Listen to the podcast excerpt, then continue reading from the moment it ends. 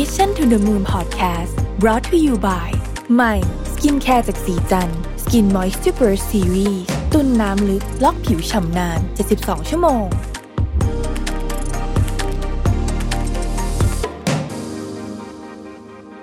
สวัสดีครับ ยินดีต้อนรับเข้าสู่ Mission to the Moon Podcast นะครับ คุณอยู่กับรวิศ หาญอุตสาหะครับ เวลาเราทำงานเนี่ยเรารู้สึกไหมครับว่ายิ่งมันเข้าไปช่วงปลายสัปดาห์เท่าไหร่เนี่ยมันยิ่งเหนื่อยรู้สึกแบบ มันไม่ได้เหนื่อยแบบเหมือนวันจันทร์นะที่มันยุ่งๆแต่มันเหนื่อยแบบหมดแรงนะฮะหมดแรงรู้สึกแบบ ตาจะลืมไม่ขึ้นทั้งวันอะไรเงี้ยบางทีอยู่บ้าน work from home ก็เป็นนะฮะถึงจะไม่ต้องเจอรถติดก็ตามแต่ตอนนี้หลายคนก็เริ่มกลับไปทำงานบ้างแล้วเนี่ย มันรู้สึกแบบชีวิตมันอื่นๆนะฮะ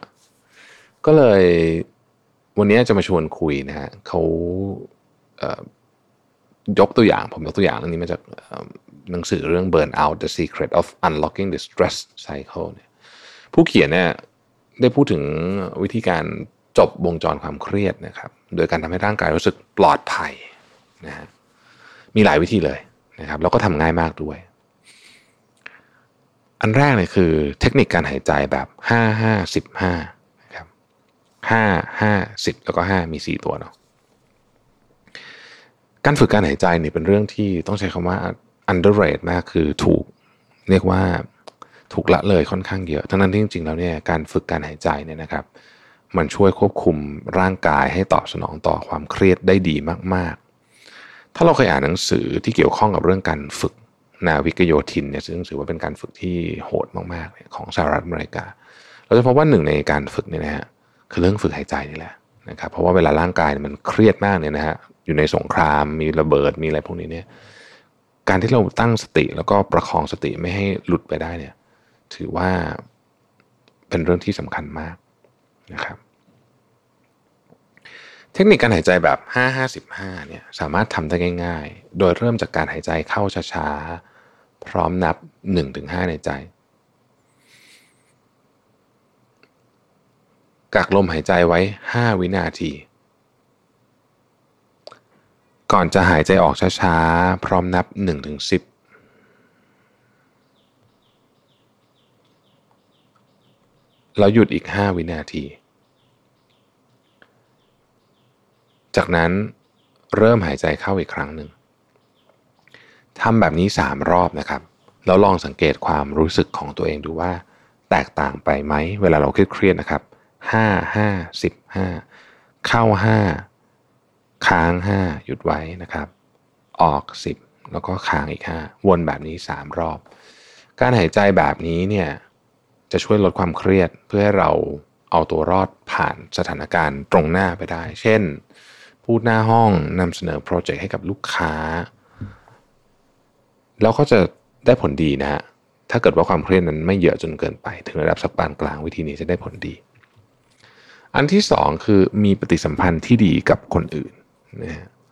การพูดจาทักทายผู้คนนี่ยรวมไปถึง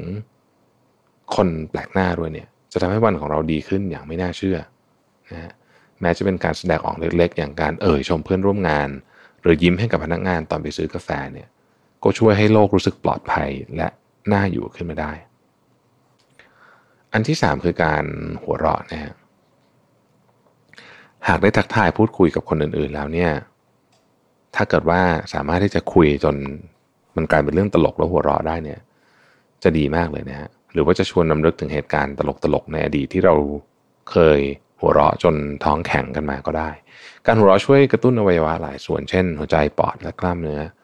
อีกทั้งยังช่วยกระตุ้นหลั่งสารเอนโดรฟินด้วยนะครับ นอกจากจะทำให้เราผ่อนคลายแล้วเนี่ยยังช่วยให้ความสัมพันธ์กับคนรอบตัวดีขึ้นด้วยนะครับ ข้อที่ 4 คือการกอดเพื่อเสริมกำลังใจ การได้รับความรักหรือแสดงออกถึงความรัก ต่อคนที่เราสนิทใจด้วยเนี่ยเป็นเรื่องที่ทำให้เรารู้สึกดีขึ้น การกอดทำให้คนรู้สึกปลอดภัยทำให้เรารู้สึกโล่งใจนะครับ ไม่ต่างจากความรู้สึกที่ได้รับตอนที่เราพ้นจากอันตรายเลย มันมีการศึกษาเลยนะครับว่าการกอดโดยเฉพาะการกอดเป็นระยะเวลาที่นานพอสมควรประมาณสัก 20 วิเนี่ยนะฮะ จะช่วยปรับฮอร์โมนลดความดันเลือด ปรับอัตราการเต้นหัวใจให้เป็นปกติทำให้อารมณ์ดีขึ้น ที่สำคัญก็คือไม่ต้องถึง 20วิก็ได้ ถ้าเกิดว่าเรารู้สึก 20วินานเกินไปเนี่ยนะฮะก็รู้สึกผ่อนคลายก็พอ จริง ๆ ไม่ต้องกอดกับคนเสมอไปนะครับหากใครมีสัตว์เลี้ยงเนี่ยการได้กอดหรือว่ารูปน้องหมาน้องแมวเนี่ยก็ช่วยให้เรารู้สึกดีขึ้นได้คล้าย ๆกัน ข้อที่ 5 คือ ถ้าไม่ไหวก็ร้องไห้ออกมาบ้างก็ได้นะครับ ผมเชื่อว่าหลายคนเคยมีนะสถานการณ์แบบนี้แบบการร้องไห้ไม่ไหวจนการร้องไห้ไปทั้งวันขออภัยนะฮะจนกระทั่งได้อยู่คนเดียวนะฮะน้ำตาก็แบบพรั่งพรูมาแบบห้ามไม่อยู่เลย จริงๆ ไม่ใช่เรื่องแปลกนะครับ เพราะว่าการร้องไห้เนี่ยเป็นหนึ่งในกลไกของร่างกายมนุษย์เลยนะฮะนอกจากเวลาผงเข้าตาอะไรอย่างนี้แล้วด้วยเนี่ยจริงๆการร้องไห้เนี่ยช่วยให้เรารู้สึกโล่งขึ้นอย่างมาก แม้บางทีปัญหาจะยังไม่ได้หายไปไหนนะ แต่อย่างน้อยเนี่ยเราก็ได้เคลียร์อารมณ์ตัวเองนะครับ แล้วก็พร้อมรับมือกับเรื่องเหล่านี้มากขึ้น เพราะฉะนั้นไม่ต้องห่วงนะครับ ถ้าไม่ไหวจริงๆก็ร้องไห้ ข้อที่ 6 ให้ความคิดสร้างสรรค์ช่วยเติมพลัง กิจกรรมที่เป็นความคิดหรือกิจกรรมเชิงแอคทีฟนะครับ เช่น การระบายสีนะครับ การร้องเพลง การเล่นดนตรีเนี่ย พวกนี้เนี่ย ช่วยให้เราก้าวผ่านช่วงเวลาที่หมองหม่นได้อย่างไม่น่าเชื่อเลยนะฮะเพราะว่าเวลาเราทำพวกนี้ยกตัวอย่างเช่นสมมติว่าคุณเล่นเปียโนหรือเล่นกีตาร์เราจะมีสมาธิกับเรื่องที่เรากำลังทำอยู่เพราะถ้าเกิดไม่มีสมาธิเราคงเล่นไม่รู้เรื่องแน่ๆนะครับ เพราะฉะนั้นเนี่ยพอเรามีสมาธิผ่านกิจกรรมพวกนี้ฟากศิลปะนี่ช่วยเยอะมาก ว่ากันว่านะฮะการใช้ความคิดสร้างสรรค์แบบนี้เนี่ยทำให้เราสามารถปรับโฟกัสของเราเนี่ยได้ดีพอๆกับการนั่งสมาธิเลย แล้วเมื่อเรามีโฟกัส